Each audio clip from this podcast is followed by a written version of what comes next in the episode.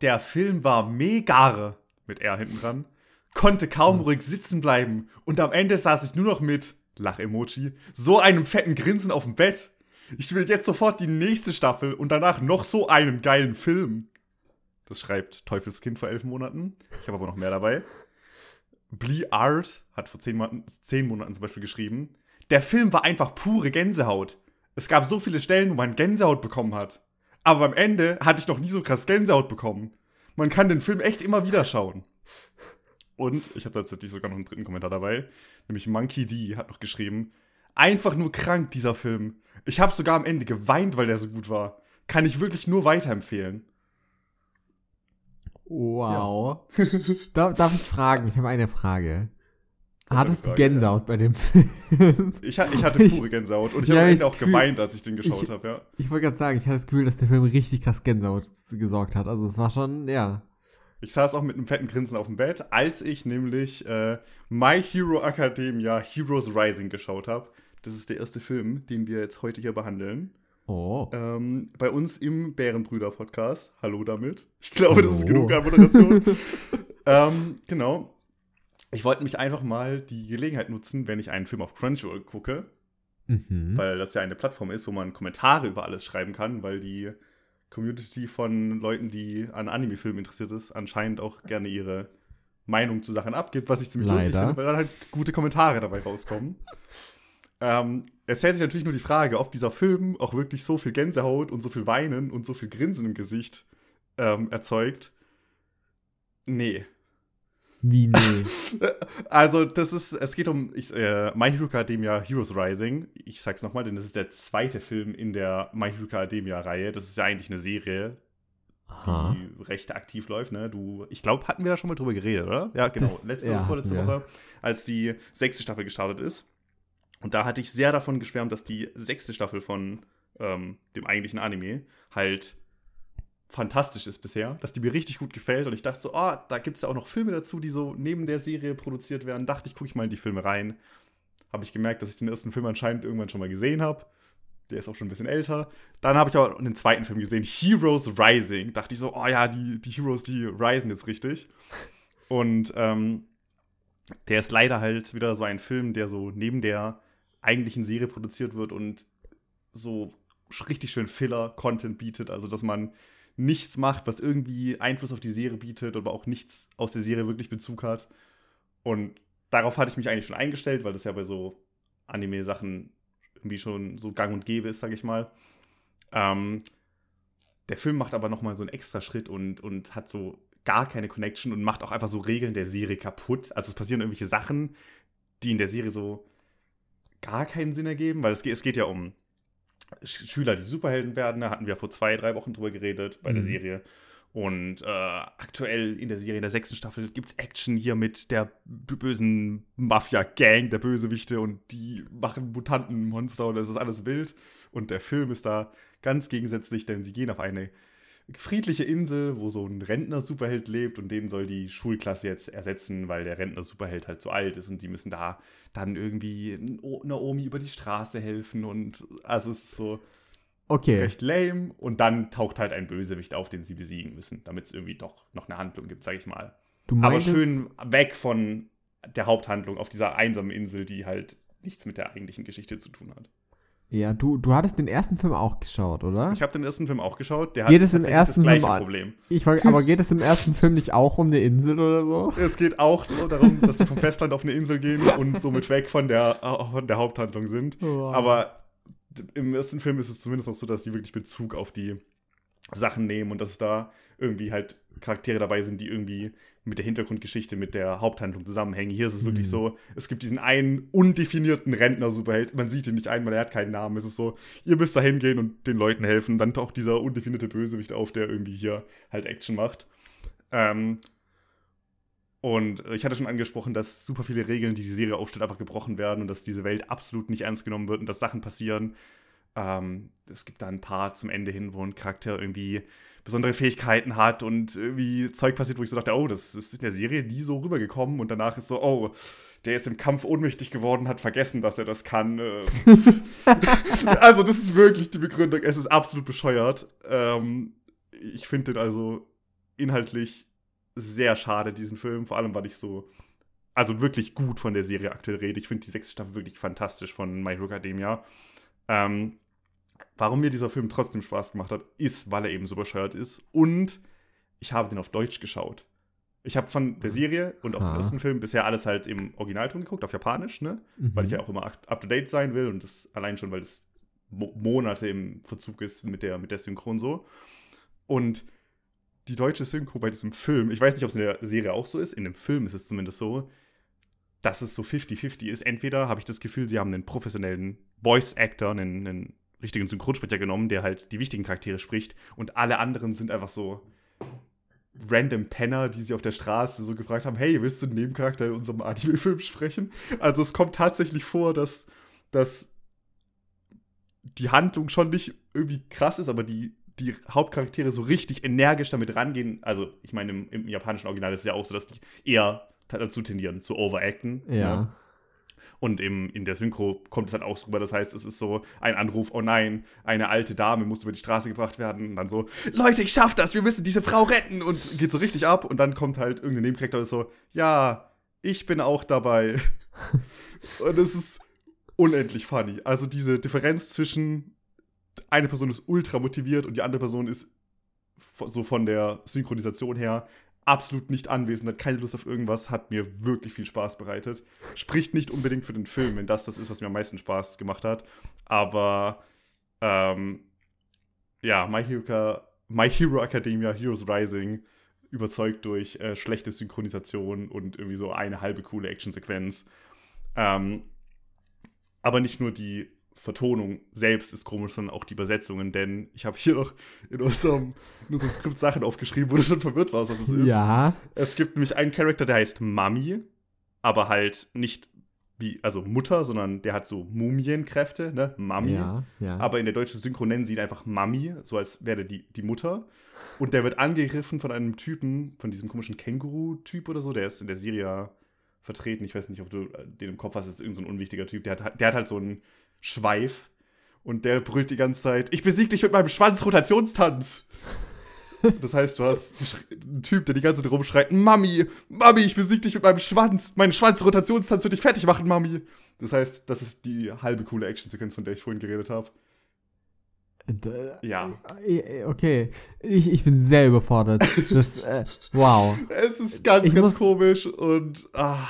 Ich ja. muss sagen, ich, ich äh, hätte das nicht erwartet, weil äh, ein Reviewer, dem ich sehr vertraue, hat gesagt, dass äh, der äh, sehr viel Gänsehaut bietet, der Film.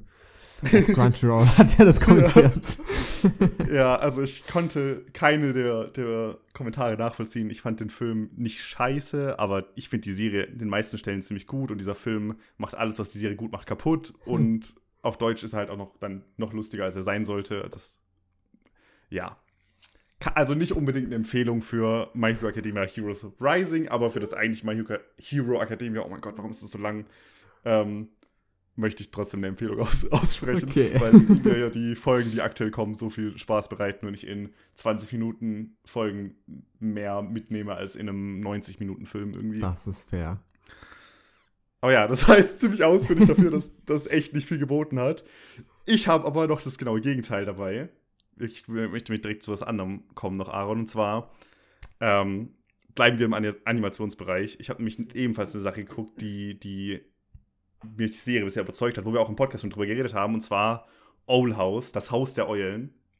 Haben wir vor Wochen irgendwann schon mal drüber geredet, ja. wo ich sehr davon geschwärmt habe, dass das so ein wunderschöner Cartoon ist, der äh, so richtig diesen Gravity Falls Flair hat und vollgepackt ist mit Humor und äh, Dialogen für halt erwachsene Leute, aber trotzdem so dieses Cartoon, die Süße hat. Und da hatte ich schon drüber gesprochen, dass mir die ersten beiden Staffeln super gefallen haben. Und ich mich sehr auf die dritte Staffel freue, die ja jetzt leider gekürzt wurde. Also es gibt keine 20 Folgen oder so, sondern sie machen nur so drei extra lange Folgen, so drei Special-Folgen, die jeweils eine Stunde gehen. Und die erste von diesen drei Special-Folgen ist jetzt im amerikanischen Fernsehen gelaufen. Und ich dachte, okay, ich warte, bis die irgendwo bei uns halt dann rauskommt. Weil das eh nur eine Folge ist. Die zweite kommt irgendwann nächstes Jahr. Also die Ja. drei Folgen kommen mit Monaten Abstand, weil halt so Special-Folgen sind. Aber ich habe es nicht mehr ausgehalten. Ich habe auf Social Media so viel davon gesehen und dachte so, oh, ich habe die zwei Staffeln so süß gefunden und schauen. es scheint so, als wäre diese Folge das Beste, was die Serie bisher hatte. Und dann habe ich äh, wieder per VPN, ne, ich dachte, ich suche mir irgendwie einen amerikanischen Dienst raus, wo ich reinkomme. Und ich war bei Disney Now, okay? Nicht Disney Plus, es ist Disney Now. Das ist ein Streamingdienst, den man ohne Account nutzen kann. Ich glaube, der ist in erster Linie daran gerichtet, dass sie da Sachen, die im Fernsehen von Disney kommen, so Cartoon-Sachen, auf der Okay. Webseite auch bereitstellen für halt Kinder. Also ich glaube, das ist so ein, du hast unten auch so eine, so eine Play-Section, wo du so komische Online-Flash-Games spielen kannst oder macht, sowas. Es macht Sinn, dasselbe gibt es ja für Nickelodeon auch. Das Also, kann gut sein, das ja. weiß ich tatsächlich nicht. Aber es ist irgendwie sowas in die Richtung, es gibt es auch in Deutschland nicht. Wie gesagt, ich bin also einen extra weiten Umweg gegangen, über die amerikanische scheiß Kinderstreaming-Seite diese Folge zu gucken. Und ich fand sie richtig gut und das hat sich total gelohnt. Ich habe die in 360p oder so geguckt, weil die Seite auch keine gute Auflösung bietet. Vielleicht waren es auch 480, aber es war auf jeden Fall kein HD, es war sehr pixelig. Aber ich habe diese Folge geschaut und mir ging das Herz auf. Es ist. Ich war so hin und weg, dass, dass sie also Owl House war da vorher schon richtig gut. Ich habe schon super davon geschwärmt, dass mir in, in 20 Minuten immer wieder so viele lustige Szenen und so viele auch emotionale Szenen unterkommen, wo ich so dachte, das ist zu krass für so eine Kids-Show. Ich meine, ich habe inzwischen noch ein paar Interviews und so geguckt von den ähm, Leuten, die da am, an der Produktion beteiligt sind. Ich meine, dass das auch eine von den Hauptgründen ist, warum diese Serie gecancelt wird, weil die erstaunlich schlecht bei Kindern ankommt und der Großteil der Community halt erwachsene Leute sind, was vollkommen Sinn ergibt, dass die einfach nicht so super gute Einschaltquoten erzielen wie vergleichbare Serien Ja, und äh, dass die deswegen rausgecancelt wird. Und das ist super schade, denn diese Folge ist fantastisch. Es ist eine, es ist eine Stunde, in der ich so viel gelacht habe und ich, also ich habe schon ein Tränchen am Ende vergossen. Ich muss ganz ehrlich sagen, die hat mich so emotional mitgenommen. Das ist eine von den krassesten Sachen, die ich in letzter Zeit gesehen habe. Ich fand die richtig, richtig toll. Von der ganzen Atmosphäre, von, von allem her. Ähm, das einzige Schlechte daran ist wirklich, dass du die in Deutschland nicht bekommst und halt über ein VPN und über diese komische Disney-Seite daran musst. Aber ansonsten ist die genauso lustig und von allem genauso charmant wie bisher. Nur habe ich das Gefühl, dass sie den, den Produktionsaufwand noch so weit hochgeschraubt haben. Also es ist so, ähm, ich weiß natürlich nicht, wie es mit dem Budget aussieht. Wahrscheinlich wird es ordentlich gekürzt worden sein, aber sie haben noch diese drei Folgen irgendwie rausgehandelt. Aber es sieht schon nochmal deutlich hochwertiger und einfach so aus, als ob sie so viel mehr Aufwand reingesteckt haben. Es ist allein schon so ein Ding, dass die Charaktere, was ja für einen Cartoon nicht gängig ist, dass die sich irgendwie umziehen, durchgehend unterschiedliche Outfits haben. Also in basically jeder Szene sehen alle Charaktere komplett anders aus, was mir so krass auffällt, wenn du so, ich weiß nicht, so normale Cartoon-Sachen gewohnt bist, wo die Charaktere halt immer gleich aussehen. Du Ja. weißt ja, was ich meine. Die sehen Ja. halt, die haben ja eines Design, dann hast du vielleicht mal irgendwie so eine Folge, wo die äh, äh, irgendwo anders sind, da ziehen sie eine Jacke drüber oder du hast eine Szene, wo sie im Bett sind und so Schlafsachen anhaben oder sowas. Aber Allein das selten. so Attention to Detail ist, dass die Charaktere 15 verschiedene Outfits pro Charakter haben, mit übelst vielen kleinen Details. Da sind überall Anspielungen. Die Hintergründe sind so detailliert. Es gibt einen Moment, wo man auf einem PC gucken kann und da ist fucking Hollow Knight installiert drauf. es sind so viele kleine, coole Sachen mit drin. Da sind so viele Anspielungen an, auch Gravity Falls mit drin oder an Amphibia, was ich ja auch vor ein paar Wochen angesprochen habe, dass ich das ist auch ein Cartoon, den ich geschaut habe. Also es sind so viele coole Sachen drin, die so super detailliert sind, wo einfach so viel passiert und du immer pausieren kannst und dir so viel Zeug angucken und es ist einfach von dem ganzen Aufwand her richtig cool und der Humor und die Emotionen so werden halt nochmal voll durchgepusht, weil sie halt quasi zehn Folgen oder sowas an Story jetzt in eine Folge packen.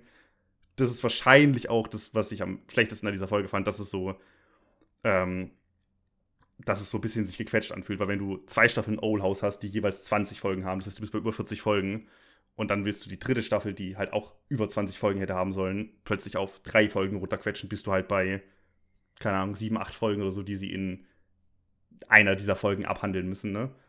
Und das, finde ich, merkt man an ein paar Stellen, weil ein paar Sachen ein bisschen schnell so gepaced sind und es von Szene zu Mhm. Szene springt.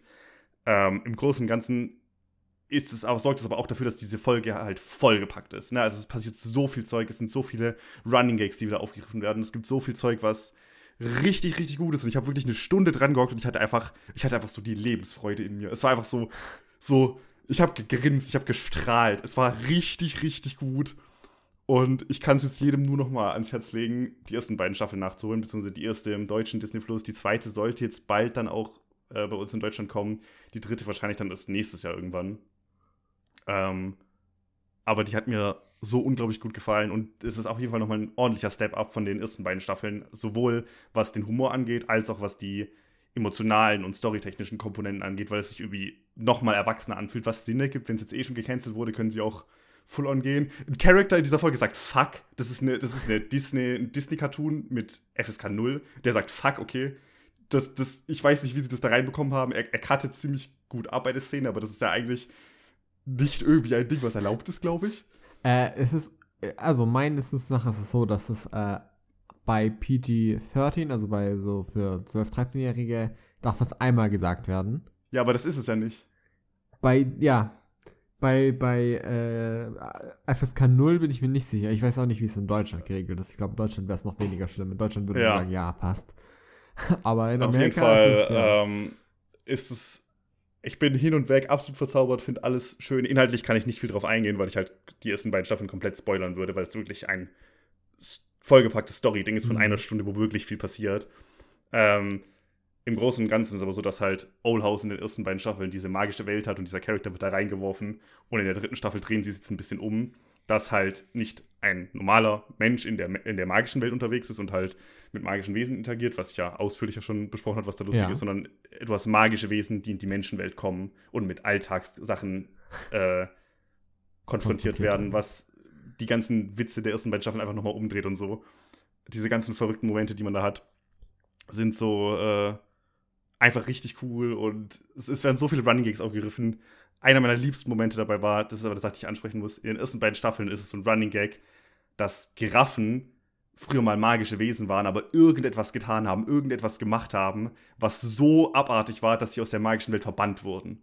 Das wird ganz am Anfang der Serie schon etabliert, dass Giraffen magische Wesen waren, aber seit einer gewissen Zeit nur noch in der Menschenwelt leben und ihre Magie verloren haben, weil sie halt irgendwas Böses gemacht haben.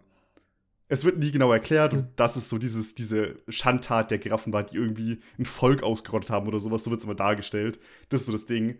Und jetzt kommen halt die magischen Wesen die Menschenwelt und sie gehen in den Zoo und es gibt eben diese Konfrontation mit der Giraffe, die super fantastisch ist, weil diese Giraffe halt auch.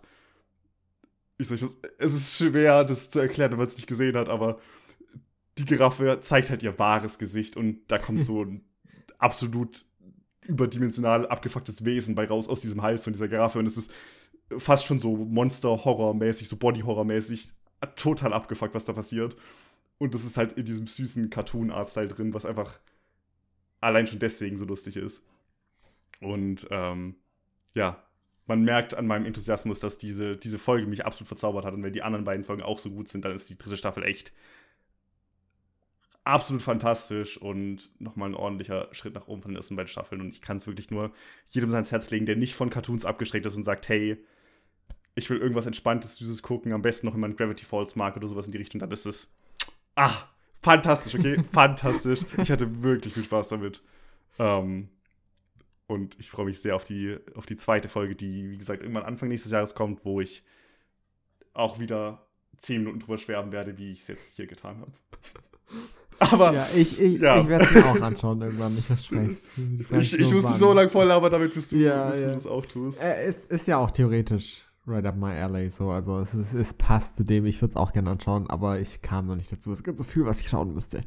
Ähm, nicht schlecht, nicht schlecht. Ich habe was anderes geschaut Du dafür, was geschaut, äh, ja. recht aktuell ist.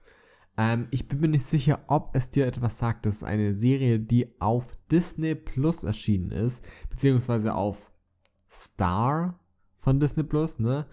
Ähm, und zwar The Old Man. Hast du Ich davon schon das- mal gehört?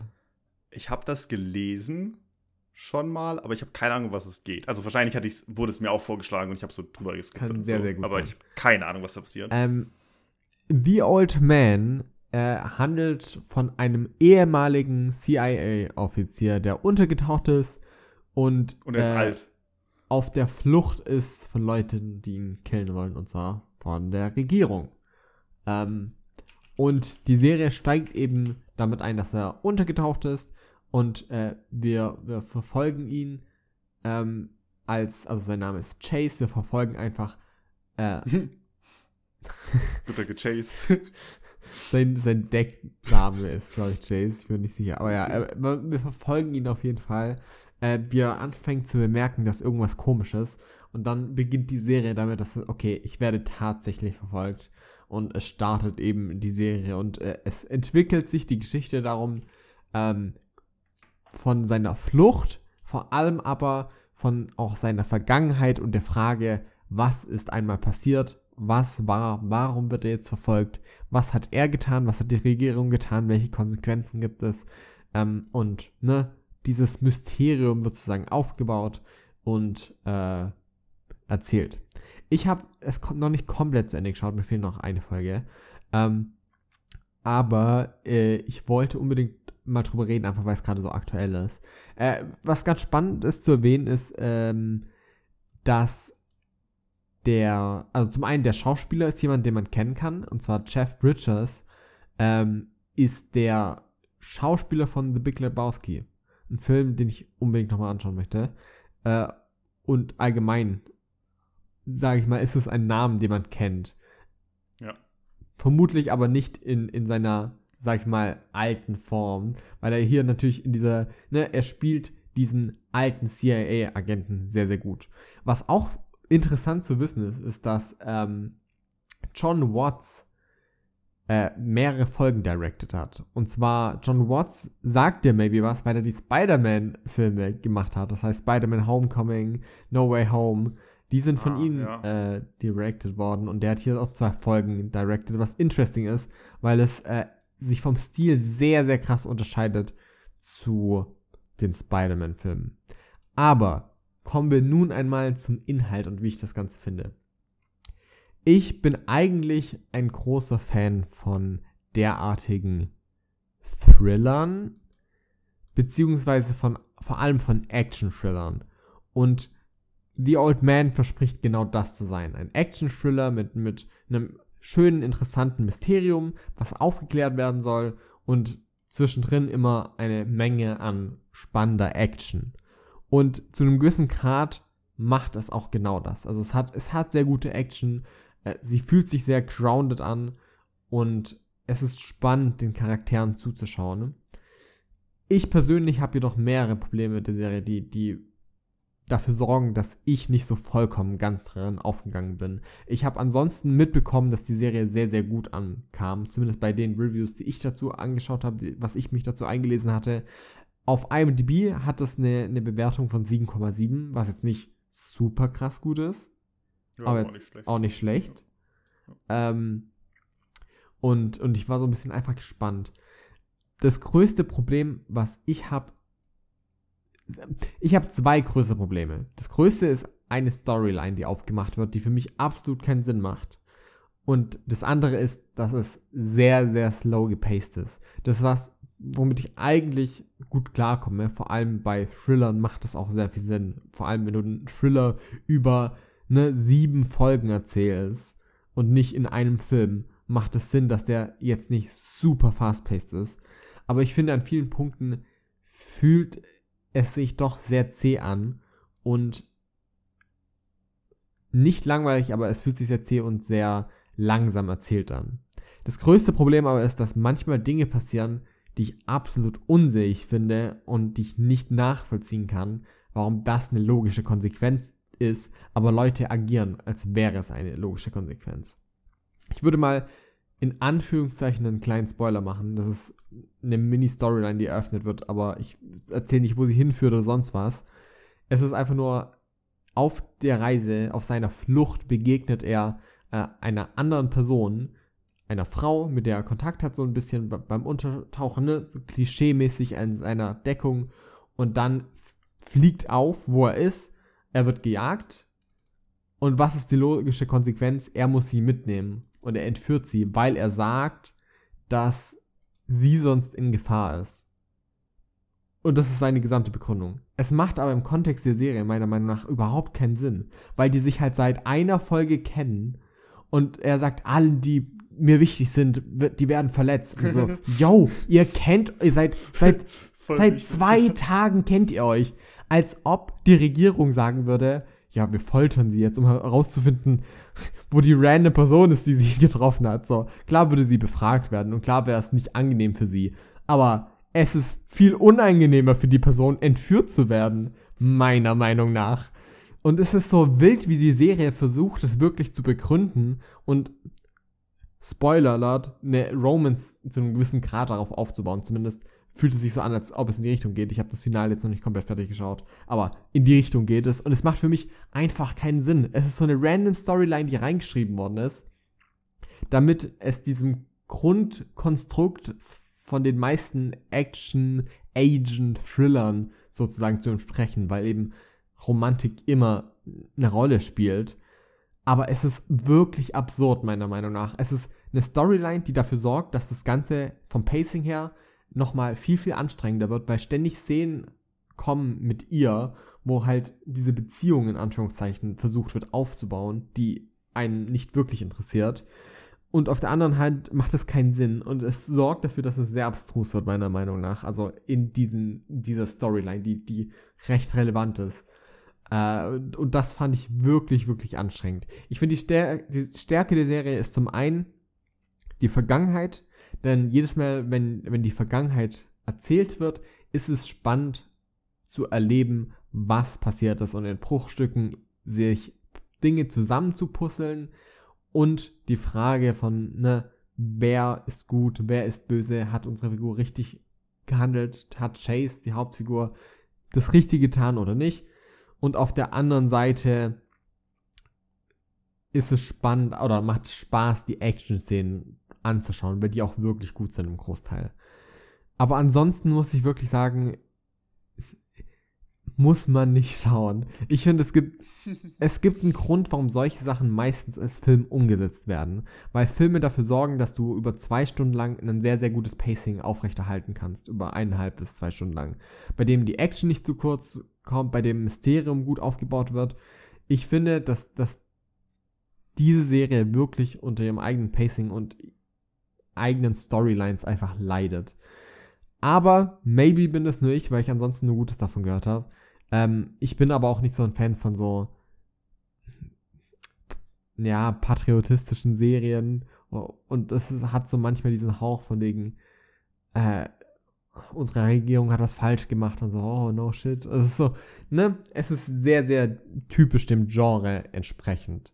Aber für alle Leute, die auf Disney Plus mal was anderes sehen wollen als Marvel, ist es trotzdem so, dass ich sage, okay, ihr könnt dem eine Chance geben. Ich glaube, dass gerade Thriller-Freunde ähm, dem vielleicht nochmal noch mehr äh, positiv entgegenschauen.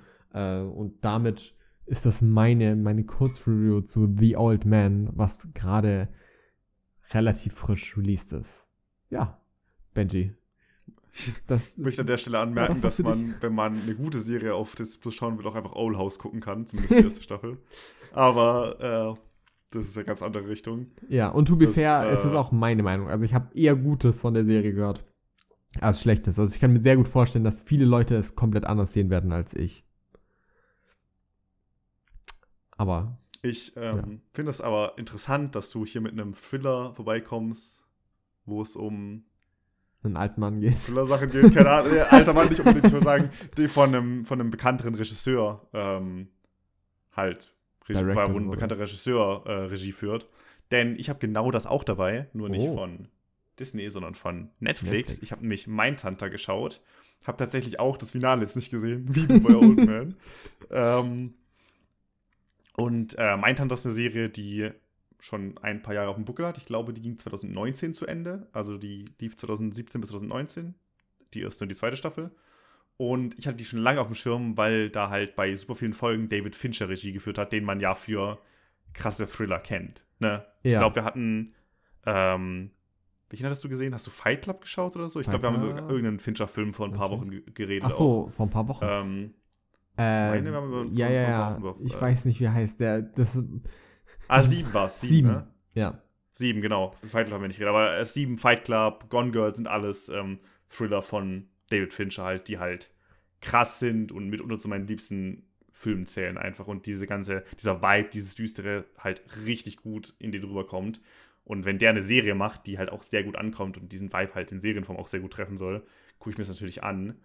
Ähm, muss dazu sagen, dass logischerweise nicht die komplette Serie jetzt von ihm ist, ne, weil es sind 20 Folgen oder so. Ich glaube, die Hälfte der Folgen oder so hat er gemacht und es soll halt genauso in diese Richtung gehen. Ne? Also es ist genau das, ein super düsterer Thriller, ähm, der schön langsam erzählt und einen so miträtseln lässt. Und äh, inhaltlich ist der aber interessant, würde ich sagen, denn der spielt in den 70ern. Und da wird die Geschichte von zwei, zwei drei FBI-Agenten erzählt, die in den 70ern halt anfangen wollen, äh, die klären da irgendwie Fälle auf und so weiter, sind aber eigentlich in erster Linie dafür da, um Unterricht zu geben. Ne? Also der Hauptcharakter ähm, Holden und der Kollege Bill, ich weiß die Nachnamen gerade nicht mehr, also Holden und Bill, ähm, sind beide eher als Unterstützer oder als Ausbilder tätig. Holden ist so ein bisschen psychoanalytisch unterwegs und soll den, den Neuling beim FBI halt beibringen, wie man mit ähm, bei so Geiselverhandlungen und sowas klarkommt. Die allererste Szene der ersten Folge ist auch, wie er bei eben so einer Geiselnahme hinkommt und wie er da reagiert.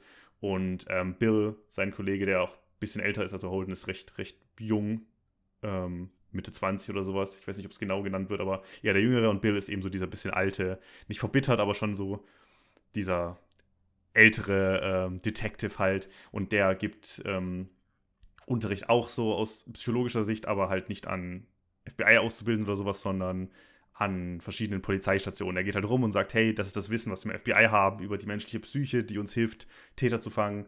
Und der gibt es an so Polizeistationen ab. Und die lernen sich halt zufällig kennen und reden viel darüber, dass das alles irgendwie nicht richtig gut läuft und dass es total schwierig ist, dass, dass das ganze psychologische Aspekt beim Fangen von ähm, Gewaltverbrechern oder Mördern oder sowas einzusetzen, weil es in den 70ern halt absolut nicht Thema war. Da war es, hey, das ist ein Verrückter, wir knallen den ab, dann macht er niemandem was Gefährliches mehr. Und die beiden gehen da halt ran mit so, okay, wir müssen die verstehen, um vielleicht dann auch mehr Taten verhindern zu können und so weiter. Und das ist aus dem Grund super interessant, weil das halt auf realen Dingern basiert. Also der, die Mindhunter-Serie basiert auf dem Buch, glaube ich, Mindhunter, was so ein True Crime-Ding ist, von ja. wo erzählt wird, wie in den 70ern halt das FBI diese ganzen Fallaufklärungspsychologischen Sachen halt revolutioniert hat und wie da eben, ähm, wie es dazu gekommen ist, dass das alles weiterentwickelt wurde. Denn die beiden werden dann losgestickt oder machen sich zur Aufgabe, dass sie eben Schwerverbrecher, ähm, Sequenzmörder werden die genannt, halt also so Serienkiller, ähm, interviewen und Leute, die bereits gefangen genommen worden sind, im Gefängnis aufsuchen und versuchen, die zu verstehen. Das heißt, viele Szenen in dieser Serie sind nicht wie bei so einem typischen ähm, Krimi, Thriller mäßig von wegen, hey, wir suchen wirklich den Täter, sondern wir haben den Täter schon und wir suchen nur das Motiv. Also warum hat er das getan?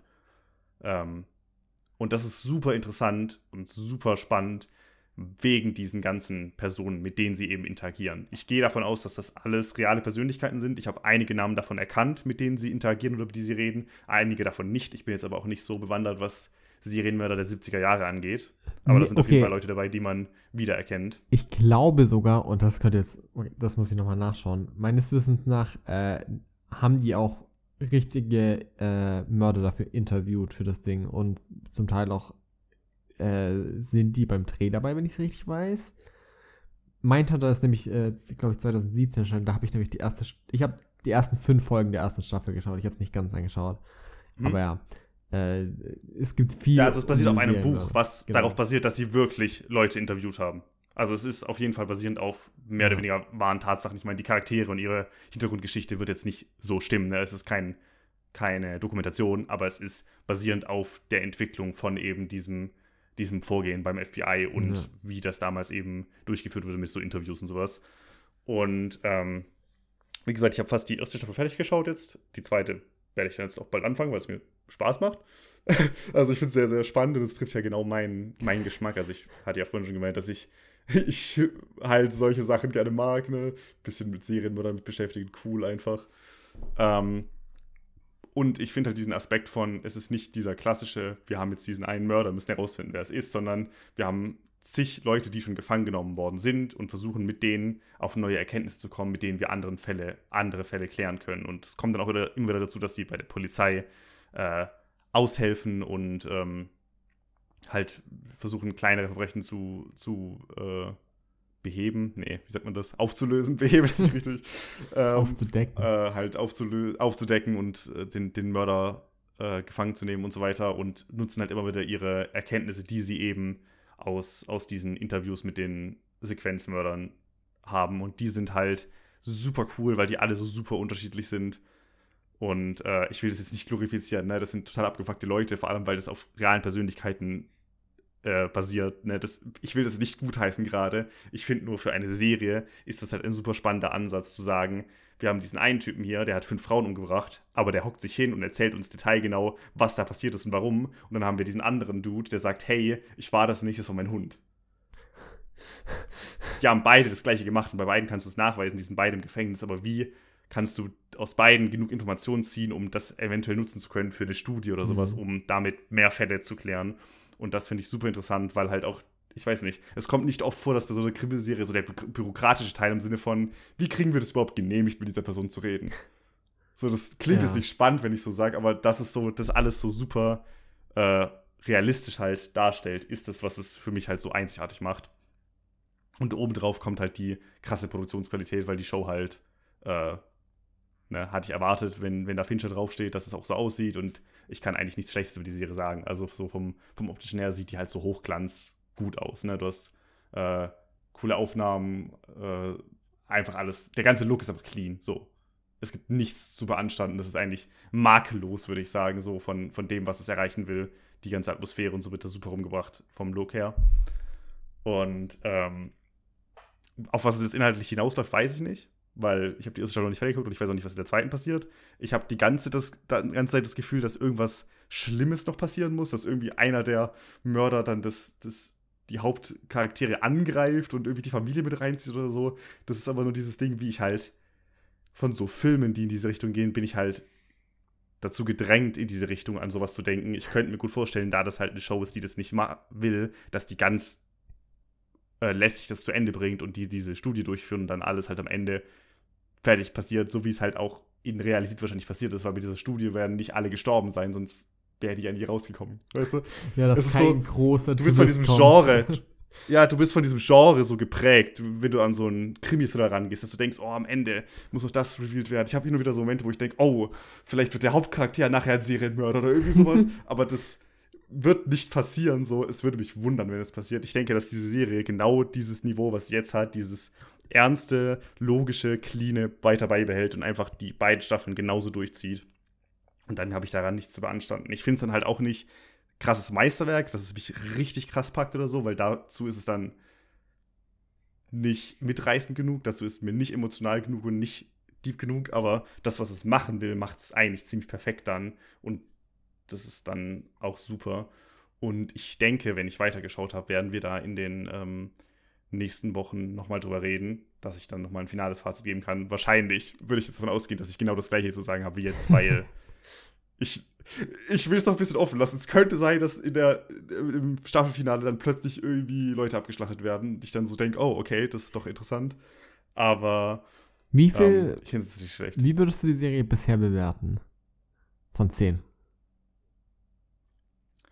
Ähm, puh das ist schwierig, weil genau dieses Ding, was ich gerade gesagt habe, reinkommt, von wegen, es hat nie diese extrem Hochs, mhm. weil es eben gar nicht versucht, so super twistreich oder mich irgendwie zu überraschen oder mich richtig emotional mitzunehmen, weil die Charaktere sind schon so ein bisschen mit Hintergrundstory und Familie und so ausgefüllt, aber es ist nie so, dass ich mich wirklich krass in die einfühlen kann. So, die sind genau gut genug für das, was sie machen, aber nicht mehr. Deswegen kann ich gar nicht irgendwie auf eine 9 oder eine 10 gehen.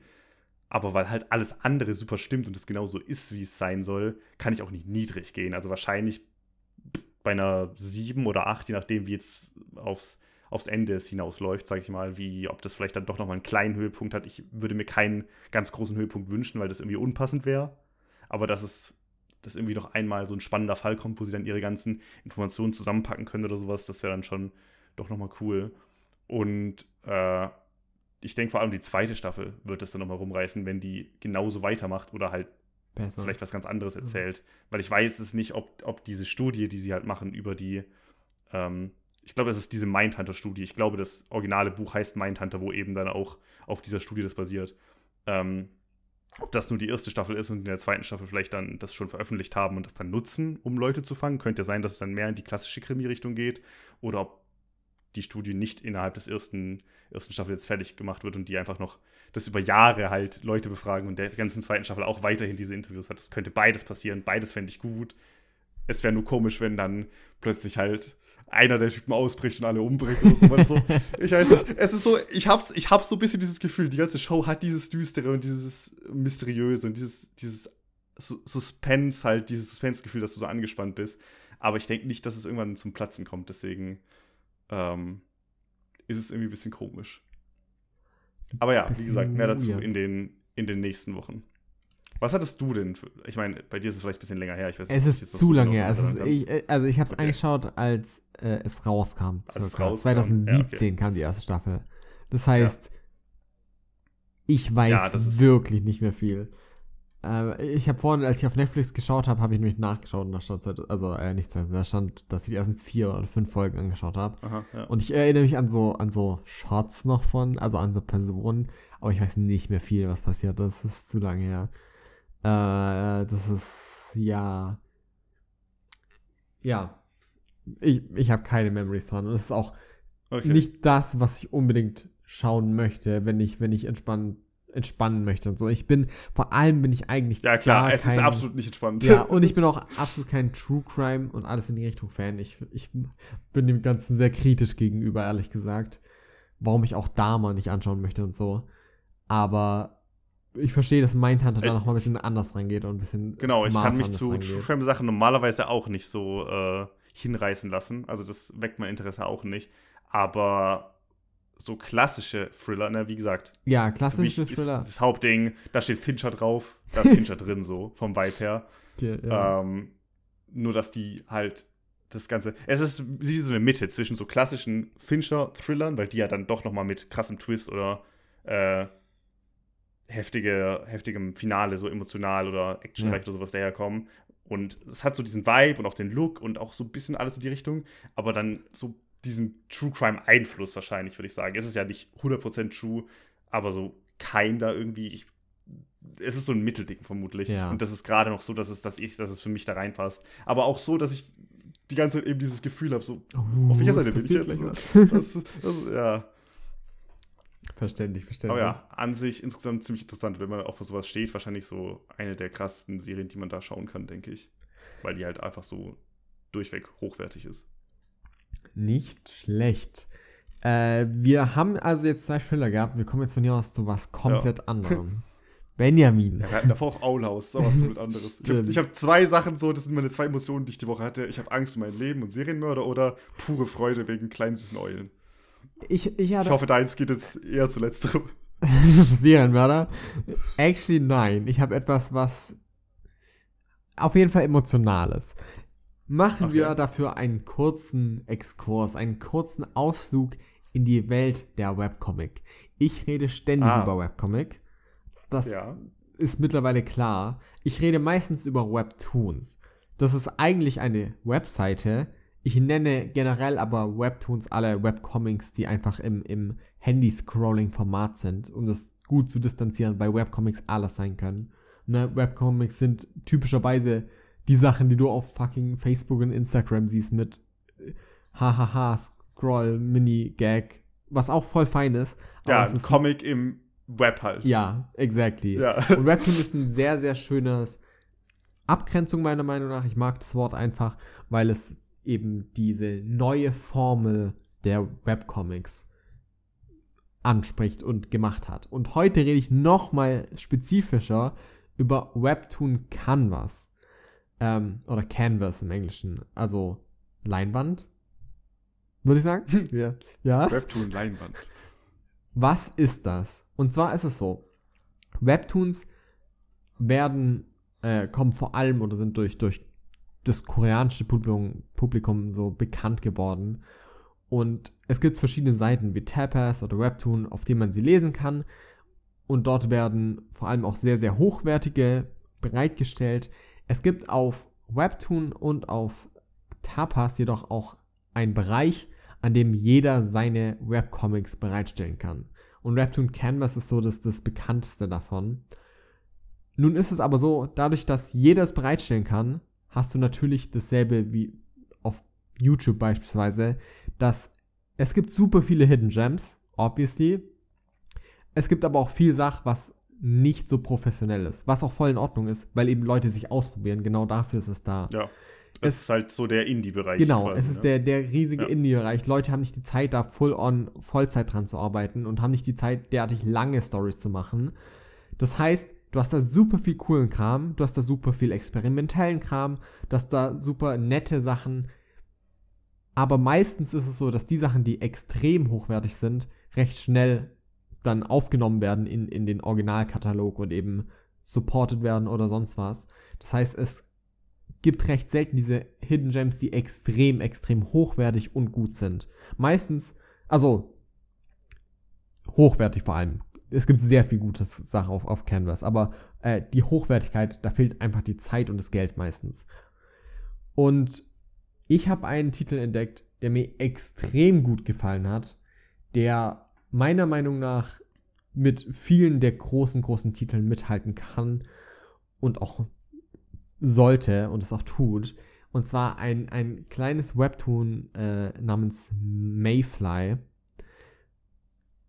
das erstmal einen sehr nichtssagender Namen hat, das allerdings eine sehr heartwarming Geschichte erzählt. Eine sehr, sehr herzergreifende Geschichte, die dieser Webtoon hat nur 10 Kapitel bisher und wird auch wahrscheinlich relativ schnell abgeschlossen sein. Ich vermute mal, mit 15 Kapiteln oder so wird es schon abgeschlossen sein, nach dem, was ich bisher gelesen habe.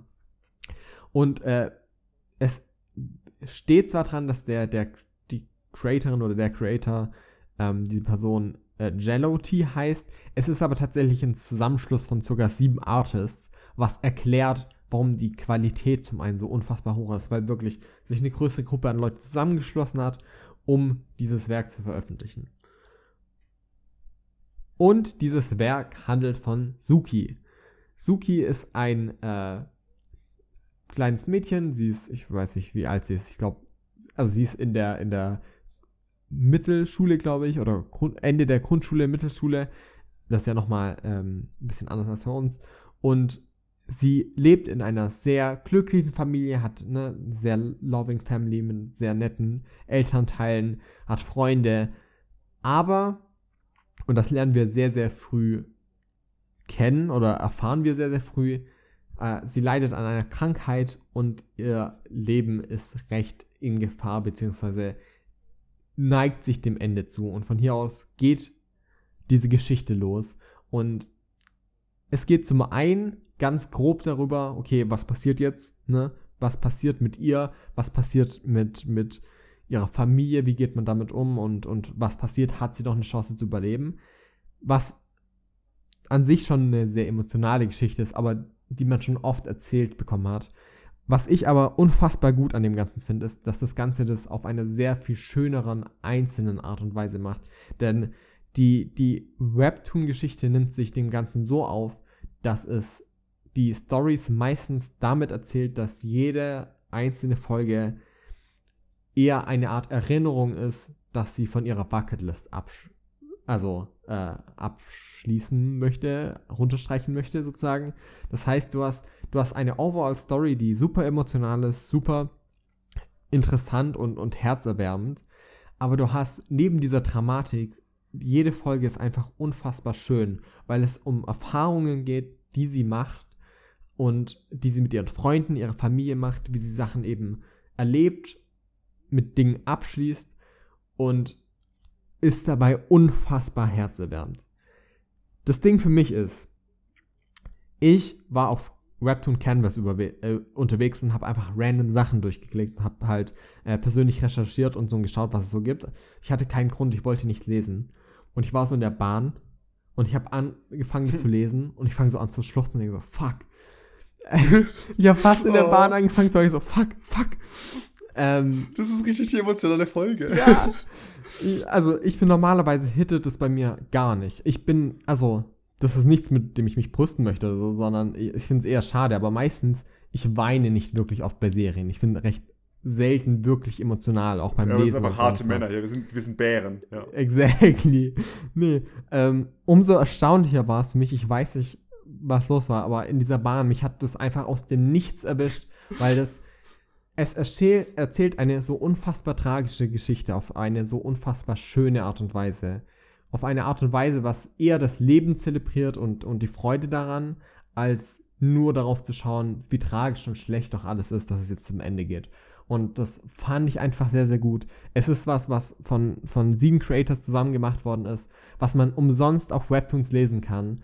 Mayfly, also M-A-Y, dann Fly, F-L-Y. Äh, ich kann es nur den Leuten am, am Herz sägen. Es ist wirklich nicht groß und nicht krass bekannt und ich finde, es hat jede Form von Aufmerksamkeit verdient. Ähm, eine sehr, sehr schöne und traurige Geschichte, die ich einfach mal teilen wollte, weil ich dachte, gerade so Hidden Gems kommen leider äh, manchmal zu kurz und ich finde, der hat es wirklich, wirklich verdient, mehr gelesen zu, zu werden, weil es selten ist, dass es zehn Folgen schaffen, mich derartig emotional zu, zu erwischen. Dementsprechend großes, großes Lob von mir. Ich, ich bin verliebt in diese Geschichte äh, und ja, da, da, deshalb wollte ich sie mit euch teilen. Benjamin, das wäre doch was für dich. Das ist ich ich finde es richtig gut, dass wir beide so einen komischen Thriller dabei haben, wo es um Mord und Totschlag geht und dann passen dazu noch irgendwas, wo wir beide sagen, das hat uns richtig emotional ja. gecatcht. Und dann habe ich noch diesen Trash-Film dabei. ja, Trash-Film ist gemein, aber wir haben einfach ja. richtig gutes, also wir haben es ja nicht abgesprochen, das war einfach so die Schicksal, dass Schicksal. wir so hier passen. Wir sind einfach gesüngt, sind, ja. Benjamin. einfach ja, gesüngt. Wir haben zu viele Folgen inzwischen aufgenommen, inzwischen sind wir, ah, komisch. Ah. Ja, aber es klingt tatsächlich, also du hast es jetzt schon sehr schmackhaft gemacht. Vor allem, wenn du sagst, dass es kurz ist. Es ist wirklich nicht lange. Ich will nicht sagen, dass ich reinlese, so, das will ich, ich will es jetzt nicht behaupten, so, aber ja. ich würde zumindest vielleicht mal drüber nachdenken. Maybe irgendwann. Ja, An der Stelle. Vielleicht. Wir haben heute gar nicht so viel sonst zu sagen von, von Serien, Dings, was wir noch geschaut haben, aber wir könnten noch mal erwähnen, äh, dass sich ab sofort Sachen ändern werden, Benjamin, oder? Ja, es wird, ähm, das ist die letzte reguläre Bärenbrüder-Folge. Ich würde fast sagen, das ist das, das Ende des, des Prologs, das Ende des Auftrags. Wir gehen jetzt nämlich auf die Vollen. Ab der nächsten Woche wird sich nämlich einiges ändern. Ich weiß aber nicht, wie viel wir jetzt da schon. Wir können ein bisschen anteasern, dass vielleicht die Produktionsqualität sich ein bisschen erhöht, aber vielleicht auch andere vielleicht auch nicht. Sachen sich verringern. aber äh, da werden wir im, im nächsten Podcast auf jeden Fall nochmal äh, genau. näher drauf eingehen, was, was sich jetzt alles tut. Das heißt. Aber wir sind ordentlich am, am Werkeln. Genau, das heißt im, im Umkehrschluss, die nächste Folge wird nächste Woche noch ganz normal äh, sonntags um 11 Uhr erscheinen. Wir reden dann aber nächste Woche auch darüber, wie es weitergeht, äh, auch mit der Veröffentlichung. Jo. Es wird sich auch inhaltlich Sachen verändern. Was genau müsst ihr auch nächstes Mal unbedingt einschalten. Ja. Und du hieß es jetzt schon so an. Jetzt zwingst du Leute dazu, hey, äh, jetzt müssen sie die nächste Folge schauen. Wenn ihr Interesse diesen Podcast ja. habt, müsst ihr auch die nächste Folge gucken. Wenn nicht, dann, ne? Findet ja gar nicht heraus, was sich ändert. genau, das ist, das ist, das Ziel und die Taktik. Ansonsten äh, verabschieden wir jetzt alle Leute und schauen, äh, reden über Game of Thrones, äh, House of the Dragon, Folge 1. Wir fangen wieder von vorne an, actually. das, ich habe die aber nochmal geguckt. Wir haben sie nochmal. Dass wir schon durch sind. ich, ich wäre dafür. Hm. Ich, äh, ja. Also ich würde sie auch nochmal gucken von der Qualität her, aber ähm, ob wir noch so viel dazu sagen, nee. ich weiß ja nicht. aber maybe wenn Staffel 2 erscheint in zwei Jahren. Ja, Staffel 2 kommt auf jeden Fall, ja. ja. Dann auf jeden Fall. Aber bevor wir jetzt noch weiter um den, um den heißen Brei von nächster Woche reden, würde ich sagen, wir verabschieden uns und hören uns dann in der verbesserten Form äh, nächste Woche wieder. Es ist quasi, ich würde sagen, der, der Titel von dem Film, den ich mitgebracht habe, Heroes Rising, trifft eigentlich auch ganz gut auf uns zu. Und wow. ähm, ja, man kann also gespannt bleiben, würde ich sagen. Und äh, damit bis zur nächsten Woche. Macht's gut. Ciao, ciao. Bye, bye.